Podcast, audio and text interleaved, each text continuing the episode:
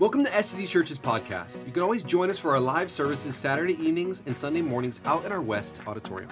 You can also tune into our services live online at seacoastchrist.org or on our YouTube and Facebook pages. Thanks so much for listening. So, we're going to be starting a new series today, and the series is called Live Differently. And if you were here last week and you know that that phrase, live differently, is one of our values, it's one of the things that we aim for as Christians, is we want to live differently because we are, called to live like Christ, which is different than the rest of the world. And so, in the coming weeks, we're going to be looking at what does it mean to live differently, especially within our context here in, in our culture. And uh, I was thinking about what I was going to talk about today, and I thought I would just share a little bit about what I learned um, throughout the summer. Because at the end of the last season, right as summer was starting, if I'm going to be totally transparent and honest, I was not in a good place. And what I mean by that is, I just I was having these really weird physical symptoms. I couldn't exper- I couldn't tell you why I was experiencing this. I went to the doctor. I was like, "Hey, what's going on? Is there something serious happening with me?" And at the same time, I was just stress eating, and I had a short fuse, and I couldn't fi- and I couldn't figure out for a little while what was happening.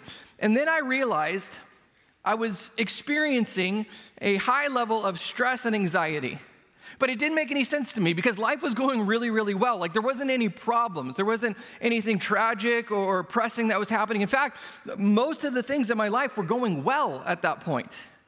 And I couldn't figure out why, why am I so stressed out? Why do I have so much anxiety right now? And I realized it's because I had been running on empty.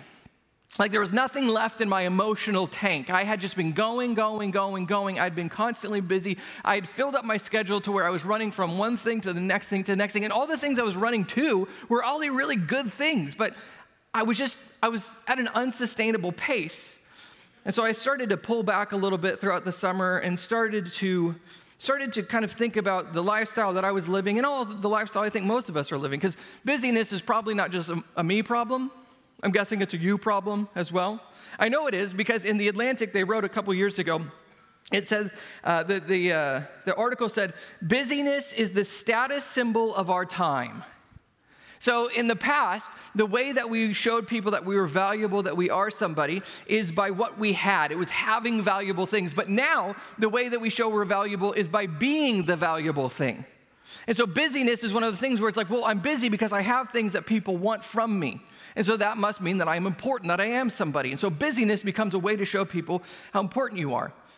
If you rewind to the uh, kind of the turn of the, the century, there was all these predictions about what might happen in the next hundred years. And because we are advancing technologically, a lot of people predicted that we were going to have a shortage of work. Like as they looked into the future, they thought, well, because technology is progressing so quickly, we're not going to have anything to work on anymore. And so their fear was that we might at most have three hours a day of work and that we might be getting bored with all of our free time. Do you feel bored in all your free time? Do you have free time? Can you remember the last time that you had free time?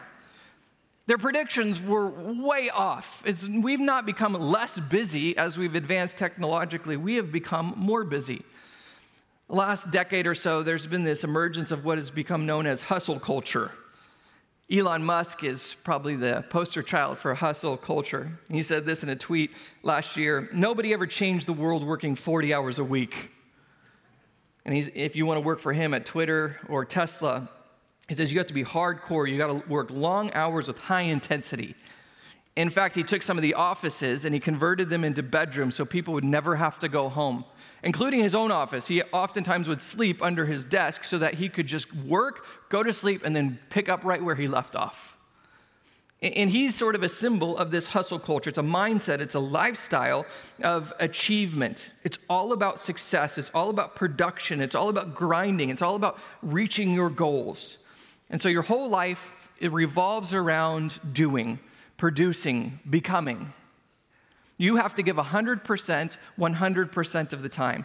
And really, we've been taught this since the earliest ages. If I think back on the messages that I got uh, from the culture around me, it was things like do really well in school, work hard, get good grades that'll get you into a good college. And if you do well there, you're going to get hired, and then you can work hard and work your way up this ladder in which you can realize all of your hopes and dreams.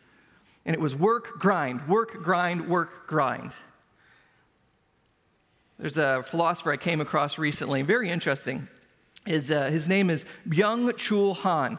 He's actually uh, South Korean, but then raised in Germany. And he has started to critique some of this hustle culture, and he relabeled it and he calls it burnout culture. He says most cultures, they're controlled by what's, what he refers to as negative power. Negative power is here's what you can't do, here's what you shouldn't do. But he says we live in a different cultural context, which he terms positive power. You can be whatever you want to be if you simply try hard enough and you don't let anyone tell you otherwise. Don't tell you who to be, don't tell you who to become. It's all about what you want if you'll just work hard enough to go get it. He says this is a much more powerful um, uh, motivator because what it does is it ends up controlling people. And you don't have to control people from the outside by threatening them with a gun and saying, you better do this or you better not do this. All you have to do is say, you can realize all of your dreams if you just work hard enough, and then you'll spend the rest of your life enslaved to this idea that you're never enough and you never have accomplished enough. He says it's a very powerful tool to control people. And the goal is, of course, to be authentic to yourself to be who you want to be, to create your own standards of success. The result is narcissism. The result is always going to be because as we take this inward focus, where in previous generations we've asked the question, how can I best serve my community or my country or my family? All of it has been turned inward upon ourselves, and now it's what do I want? What do I consider successful? It's all about me. Uh, side note, you know where this term narcissist comes from? is a, it's a 2,000 year old word that comes from a story or a, a poem by this uh, Roman poet named Ovid. And he wrote The Legend of Narcissus. It's a story of a beautiful Greek hunter. One day he's out hunting, and as he walks by a pool of water, he sees his reflection and he realizes how incredibly good looking he is. It just reminds me of like Zoolander, you know, where you're just walking by and he's like, oh, okay, I see you.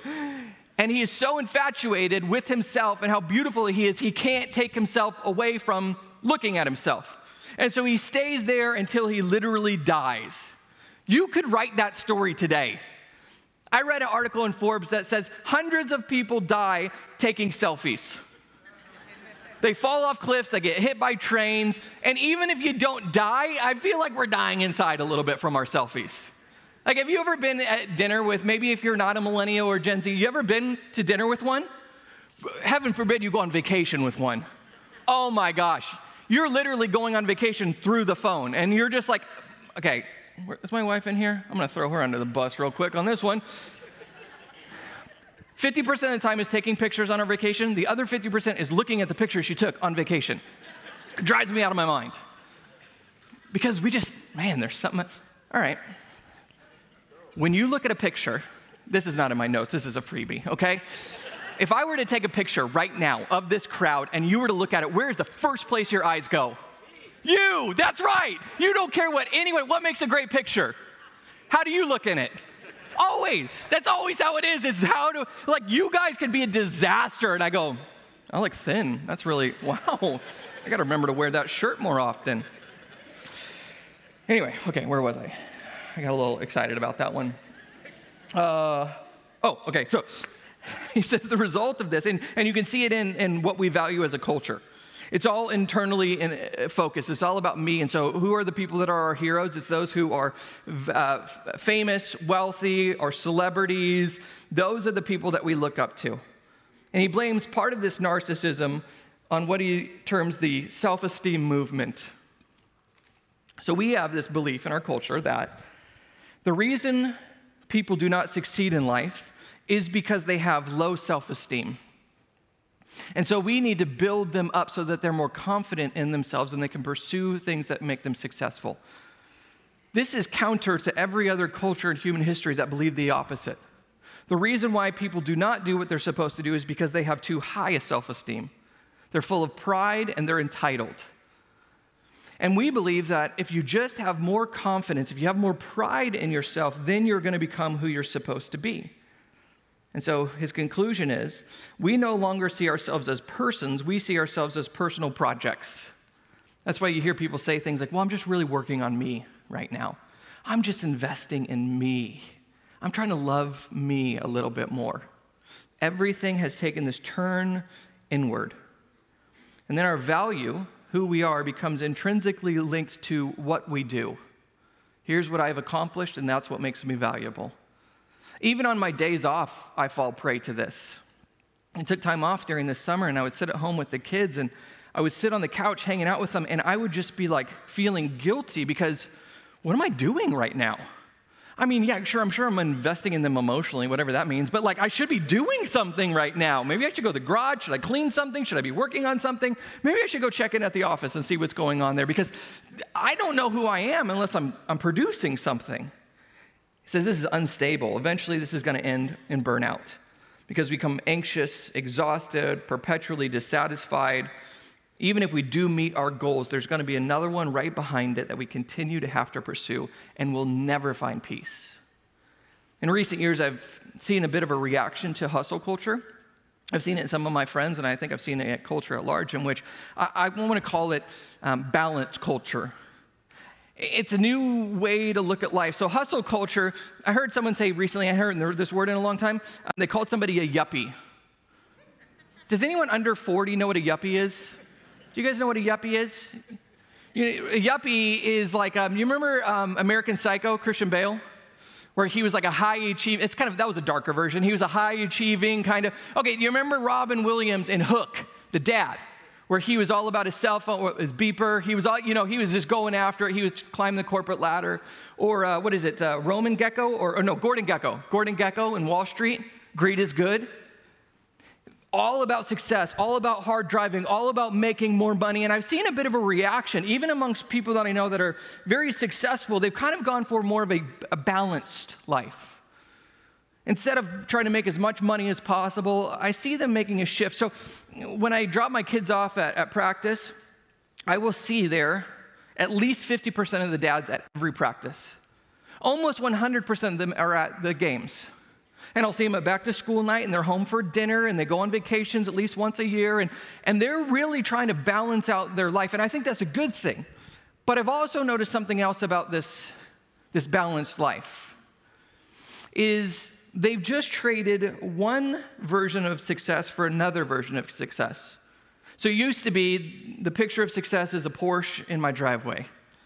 Now the picture is the Instagram family that everybody envies. Because we live in the right neighborhood, we go on all the best vacations. Mom, even after 40, never has a wrinkle, and dad has a six pack. And I mean, they've just got it all together, and the kid is excelling in every sport and activity and at school, and they're just perfect. This this picture. But what I've come to realize is both of them are just as busy as one another. The pace hasn't stopped, it's just become different things that they put in their schedules. It's sort of like the old or the new boss is a lot like the old boss, constantly demanding that I prove, that I achieve, that I push, that I grind. It's just a little bit different way of keeping score. So, what's underneath all of this? Why do we drive so hard? Why are we so busy? Even if it's busy with things that are good things, why do we keep piling more and more and more onto our schedules and onto our shoulders? We don't have to live like this. We're not fighting for our survival. What are we fighting for? In the New Yorker, they gave an answer to why all the people's predictions were wrong, that we would begin to work less as technology increased. And it says this, and it's a great line. It says, what they didn't understand is they didn't understand human nature. We can't not be busy. Tim Keller, in his book, The Freedom of Self Forgetfulness, says that busyness is one of the four natural characteristics of the human ego. So he says the reason why we are so busy is because of our egos.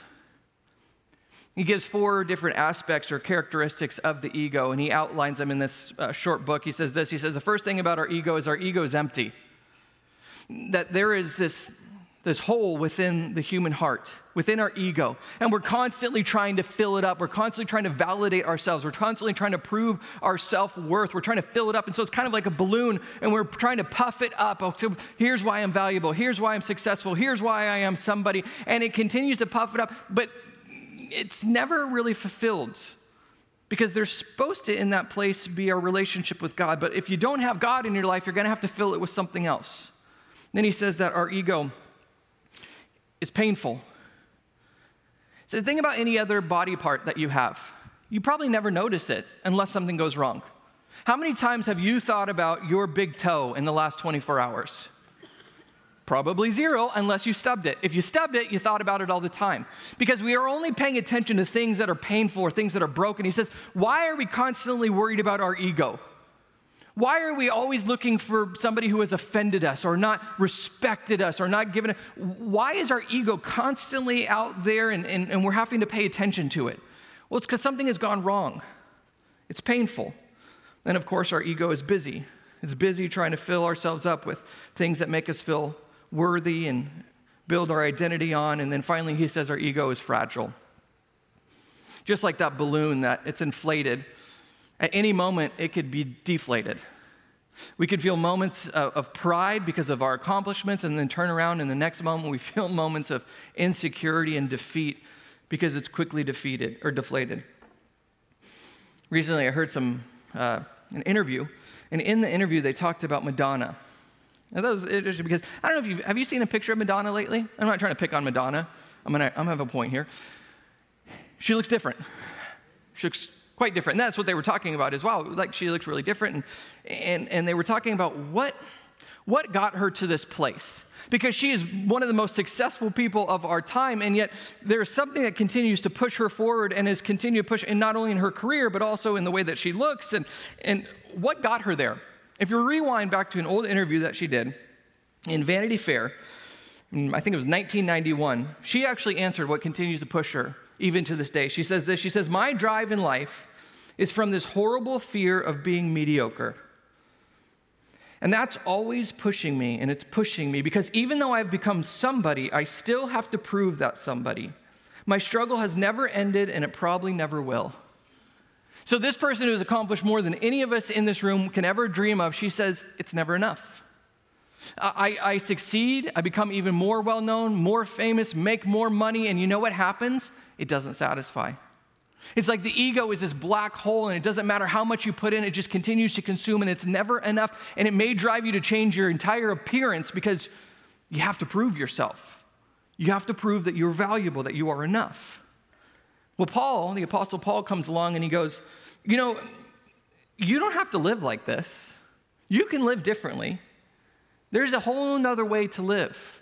And in his letter to the Corinthians, it's a church in Corinth, where they're in the middle of a dispute and all of them are powering up and trying to prove that they are somebody. And the way they're doing it is they're saying, Well, I should be a leader in the church because I follow Paul. And the other one says, Well, I follow Apollos. And I said, No, I follow Peter. And all of these are great leaders and great teachers in the church. And so they're trying to power up and say, You know, here's the crew that I'm a part of. And Paul wants to put an end to it. And here's what he says He says in Corinthians 4 3, he says this. I care very little if I am judged by you or by any human court. I love what he says here. He goes, Look, I don't care what you think of me. And he sort of paints this picture. He goes, Every day we walk out into the world, and it's this giant court that we're walking into. It's a courtroom, it's the court of public opinion. And everyone whom you encounter, they're judging you. They're saying this is the kind of person you are, and they're judging you based on your character and your motives and your looks and your work ethic, your attitude, your schedule, hobby. They're, they're judging you based on who you, who you are, who you know, what you've done. And you know what? They're all making a judgment about you. We all do it, right? We see somebody and we make assumptions about them. And there's a verdict in our mind. Here's who that kind of person is. Whether we know them well or not, Here's who they are. Well, Paul says, I don't care. When I walk out in the world and people are making judgments about me, you know what? It doesn't bother me at all. Which in our culture, we would all say, That's right, Paul. You shouldn't care what anybody says. It's so ingrained in our DNA. So if my kid came home from school and said, You know, I had a rough day today because such and such was picking on me about this thing, and I just felt really insecure about it, and it really bothered me. What would my reaction as a parent be? What would I say to them? I would say to them, Show me a picture of this child. So this kid with those teeth made fun of you? All right, here's what we're gonna do. we're gonna go in tomorrow and you're gonna go after this kid. All right, his teeth, call them summer teeth. Summer teeth, some are yellow, some are brown, some are missing, some are, just call them summer teeth. That'll get a big laugh. we'll go after. No, Amy said I couldn't do that. I said, uh, her response is naturally, you know what? You don't even worry about what they think because it only matters what you think. How do you feel about yourself? And Paul says, no, not even that's true. He continues on and he says this. He says, Indeed, I do not even judge myself. So he goes, I don't care what you think about me, and I don't even care about what I think about me, which is totally crazy when we hear this in today's culture. You don't even care what you feel about yourself? I thought that was the point of life was for you to feel good about yourself. He goes, "No, I don't even I don't, I don't even care how I feel because some days I feel great about myself. I'm on top of the world. I'm full of pride. I'm feeling good. And then there's other days where I feel like a miserable failure. And it's just this roller coaster ride that I want to get off. I don't want to be on that anymore. He continues and he says this, and this is why he doesn't even trust himself. He says, My conscience is clear, but that does not make me innocent. Years ago, we had a speaker named David Wood. If you haven't heard of him, you should look him up. He became a Christian, but it was a pretty wild journey he became a Christ follower in prison because he was there for the attempted murder of his father. And the reason why he tried to kill his father was because he's a psychopath and he wanted to prove that he could do it, and it didn't bother him, that he had gone beyond any kind of moral and ethics. And so, if you had sat down with him and said, Do you feel guilty for trying to murder your father? He would say, No, my conscience is clear because I don't have one. I don't feel bad about anything I've ever done. But that doesn't make him innocent. Because how we feel about ourselves in any given moment does not make it a reality. We can feel good, we can feel bad, we can feel indifferent, but th- there's a reality that exists beyond our feelings. And that's what Paul is pointing at. And the word he uses here for innocent can also be translated as vindicated, acquitted, or justified. And that's the thing all of us are looking for. All of us are looking for someone to say, You're justified meaning you're worthy. You're not guilty, you're loved. You're not rejected, you're accepted. That's what you're looking for. That's what Madonna is looking for. That's what every human who has ever lived is looking for is someone to declare them innocent. Someone to say, You're okay. You're good. You're loved. And then he finishes with this. He says, It is the Lord who judges me. There's really only one opinion that I care about in this world, and it's not yours, and it's not mine, it's His. This is the only person whom I'm living for. This is the only person that I care to, to impress. And guess what? His opinion of me is not based on anything I can do or I don't do. In fact, the verdict is out. He's already declared who I am. He's already said it. Before I've done anything, before I haven't done anything, the moment that I come into a relationship with Him, the verdict is out, court is adjourned, it's over. And he explains it in Romans 8 1. He says, This is the verdict when you come to Christ. Therefore, there is now no condemnation for those who are in Christ Jesus, because through Christ Jesus, the law of the Spirit who gives life has set you free from the law of sin and death. That's the verdict. The verdict is no matter what you have done or have not done, how you feel about yourself, when you come into a relationship with Christ, you no longer have to enter into the courtroom of opinion because He has now traded places with you. And it's now based on what He has done, not what you've done. And so, so now you're free. You're free from caring what other people think. You're free from caring what even you think because it's only about what He says. And what He says is you're loved, you're accepted, and you're forgiven when you're in a relationship with me. This brings an incredible amount of freedom if we can actually believe it. I think a lot of us would theologically say we believe it. We check yes on the quiz, but, but to actually live this out, for this to become a reality in our life, can you imagine how much freedom that would, you would experience just on a day to day basis? when you go out and you just go, I don't care. like, not that I care like I'm apathetic or I'm different, I'm just like, I'm good. I'm okay. I'm free from all of that stuff. And I can actually now pursue things that bring me joy instead of things that I think are going to bring me acclaim or success or is going to change people's opinions, going to make me feel good about myself. I'm free from all of that. I can simply do whatever I'm called to do. Can you imagine the type of freedom? I think this type of freedom is, uh, is what Keller calls gospel humility. So he says the answer is not, uh, you know, high or low self-esteem. It's not about self-love or self-hate. It's about, and this is a key word, forgetfulness. He says that's what, that's what we're, we're aiming for, is forgetfulness. He says this in his uh, book. He says this, I think we have it on here. There we go. The essence of the gospel, of gospel humility is not thinking more of myself or thinking less of myself. This is crucial. It is thinking of myself less. Not high self esteem, not low self esteem. It's not hating myself. It's not learning to love myself. It's just simply forgetting about myself. He says that's what it looks like to really understand the gospel and be humbled by it. Is you just begin to realize it's not about me. It's never been about me. It's about him and it's about other people, but it's not about me. If we started to, instead of look inward and be concerned with our rights and, and what people think of us, and we started to look externally at God and other people, can you imagine how much we would be, how much less we would be offended throughout the day? Like, look, we have taken offense to like another level these days. It's a virtue within our culture, is being offended. But being offended is really about me feeling like I deserve something, I'm entitled to something that I'm not getting. You should be giving me respect because of who I am. You should be honoring my rights. You should be, it's all about what I deserve. But if we just stop thinking about ourselves, you know, we would probably stop being offended. Or we would no longer struggle with pride and insecurity. Oftentimes, our pride and our insecurity comes from how we're doing in comparison to other people. So I feel really good about myself when I look at somebody who's a little bit chubbier than I am and drives a worse car, which is hard to do. Uh, and then when I see somebody who drives a nicer car and has a six pack, I go, Dude, I quit. This is lame. I'm done. I don't want to play this game anymore. I feel bad, okay?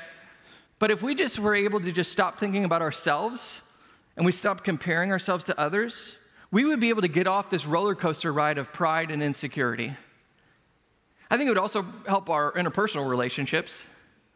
Oftentimes, the reason why we are in conflict is because we're so focused on what we want and we ignore what they want that it causes conflict. Because when you have two people who are trying to fight for what they want, that's going to end in conflict. But if you have two people who are unconcerned with what they want and what the other wants, it not only stops conflict, it actually brings flourishing. And so, all this, I think, theoretically is a great idea. Yes. Even if you're not a Christian, you probably go, I should think about myself a lot less. That sounds like a winning strategy.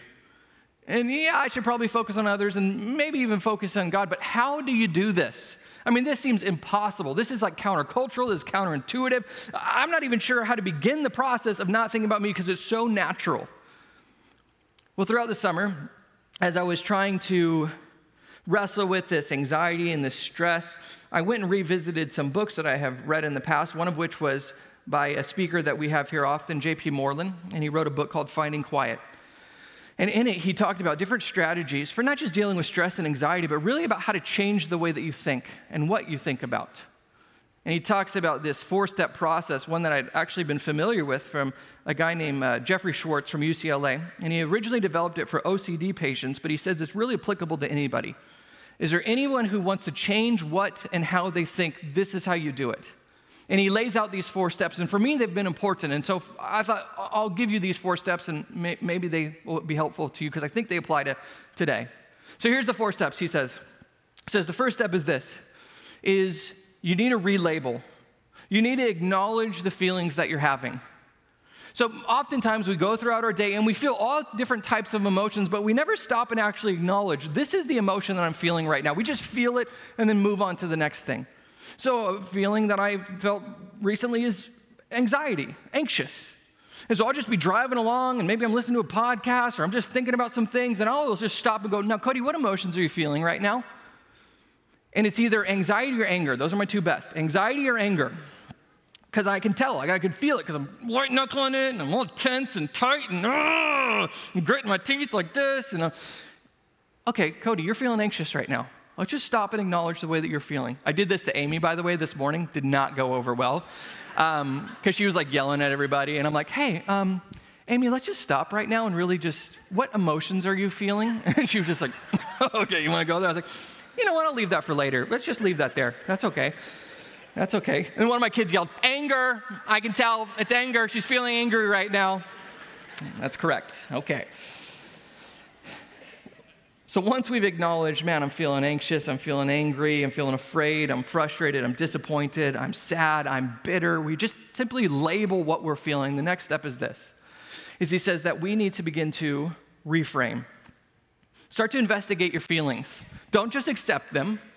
Ask, okay, why am I feeling this way and, and should I feel this way? So I'm feeling anxious right now. Why am I feeling anxious?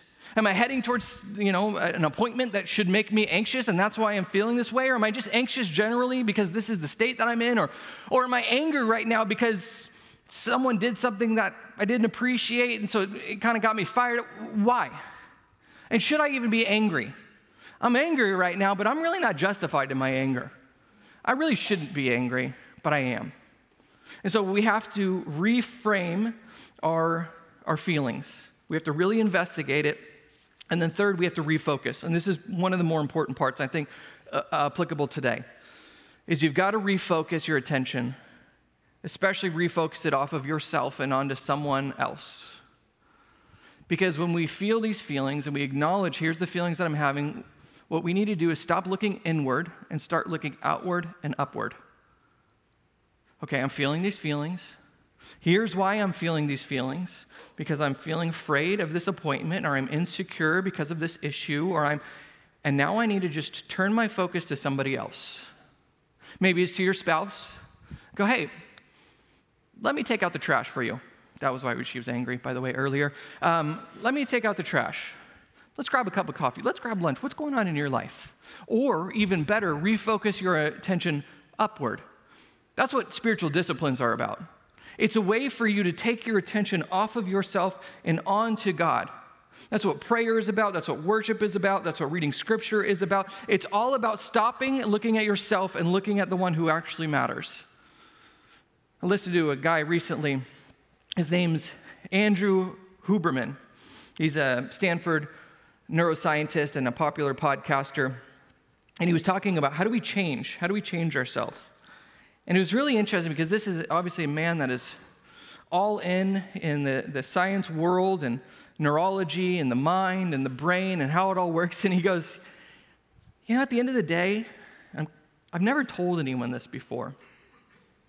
But at the end of the day, when I can't figure something out, I can't figure out how to change my thoughts, or I can't find a solution to something, you know what I've started to do? And you could tell he was very embarrassed about this. He said, I started to pray. And the guy goes, Really? Well, tell me more about that. He says, Well, I have a, a colleague, it was actually his boss at Stanford, who was a Christian. And he said, You know, why don't you try praying? I found it to be really, really powerful. And so I did. I started, and this guy's not a believer. He's not a Christian. I think he's probably fairly agnostic when it comes to God, but he just goes, and it worked. I wrote down a couple of the things that he said. He says, It allows you to get outside of yourself and let go of control, to acknowledge there's something bigger than me, and I just have to give over to that. If we don't believe in something bigger than ourselves, we're going to self destruct. Even he could acknowledge, you know, the thing that really changes me is when I stop thinking about me and I start thinking about, and he calls it a higher power, but we know what he's talking about. He goes, I, I got to take the attention off of me and onto the Creator. And that's what happens when we begin to pray and we begin to worship and we begin to read scripture is it takes the focus off of ourselves and onto him. And not only does it refocus our attention onto God, but it invites him into the process to begin to change us. And so it, it takes us from looking at ourselves, looking at him, and then inviting him to look at us and change us. I think this is pretty much what the Christian life boils down to if you want to live differently, everybody else lives inwardly focused, but the Christian lives outwardly focused. He looks out and he looks up while everybody else is looking in. That's what it means to live differently. And then finally, as you walk through those steps and you feel like, okay, the, the situation is over and you're beginning to change your thoughts, the last step is very simple. Just is revalue, evaluate how you did. Okay, so as I think back about the scenario and this, this season, what are some things that I learned? What are some things that I did well? What are some things that I can work on so that next time I encounter this, because there will be a next time, how can I be a little bit better at this? So last week, came back from um, a little bit of time off. You would think I would be rested and um, I would be in a good mood. I wasn't for some reason. I was not in a good mood.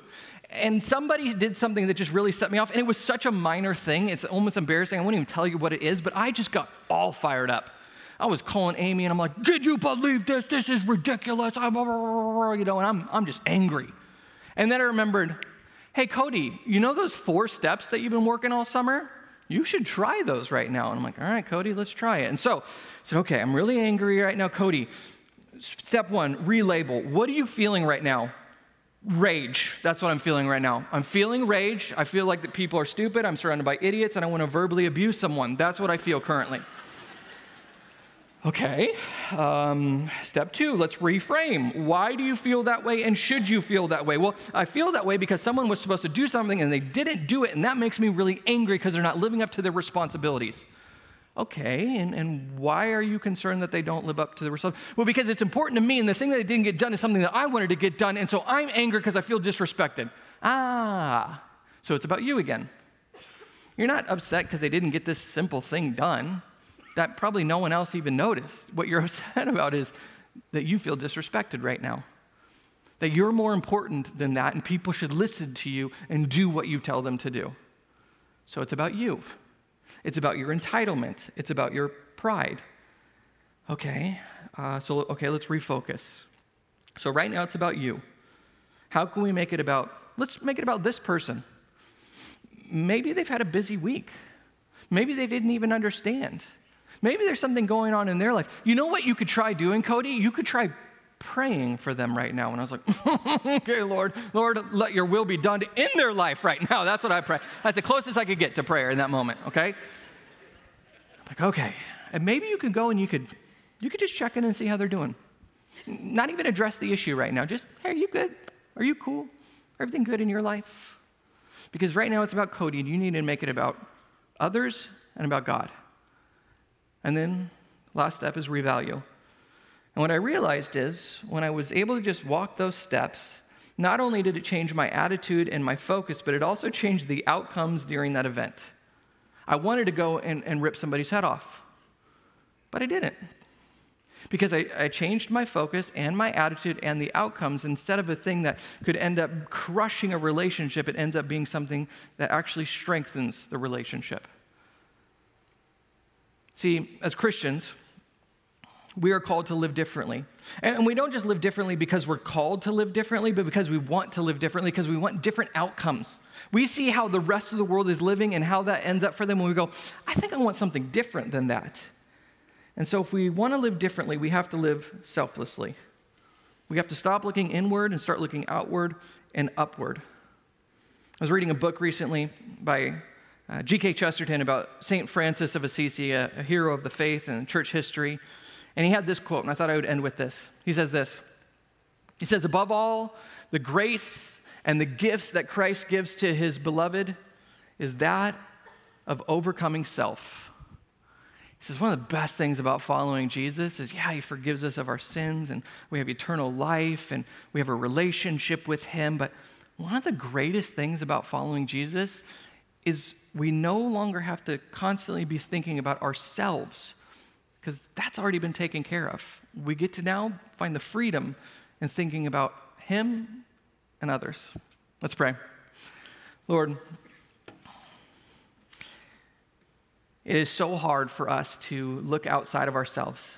Uh, and especially within this cultural context in which everything is inward.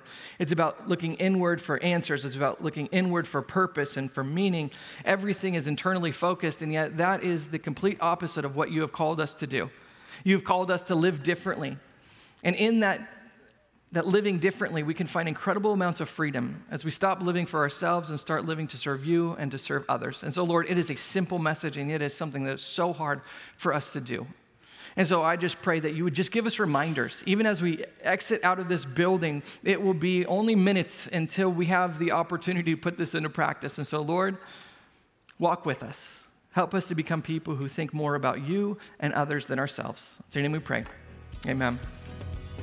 We hope you enjoyed this message, and remember, we also have live services out in our West Auditorium on Saturday evenings and Sunday mornings.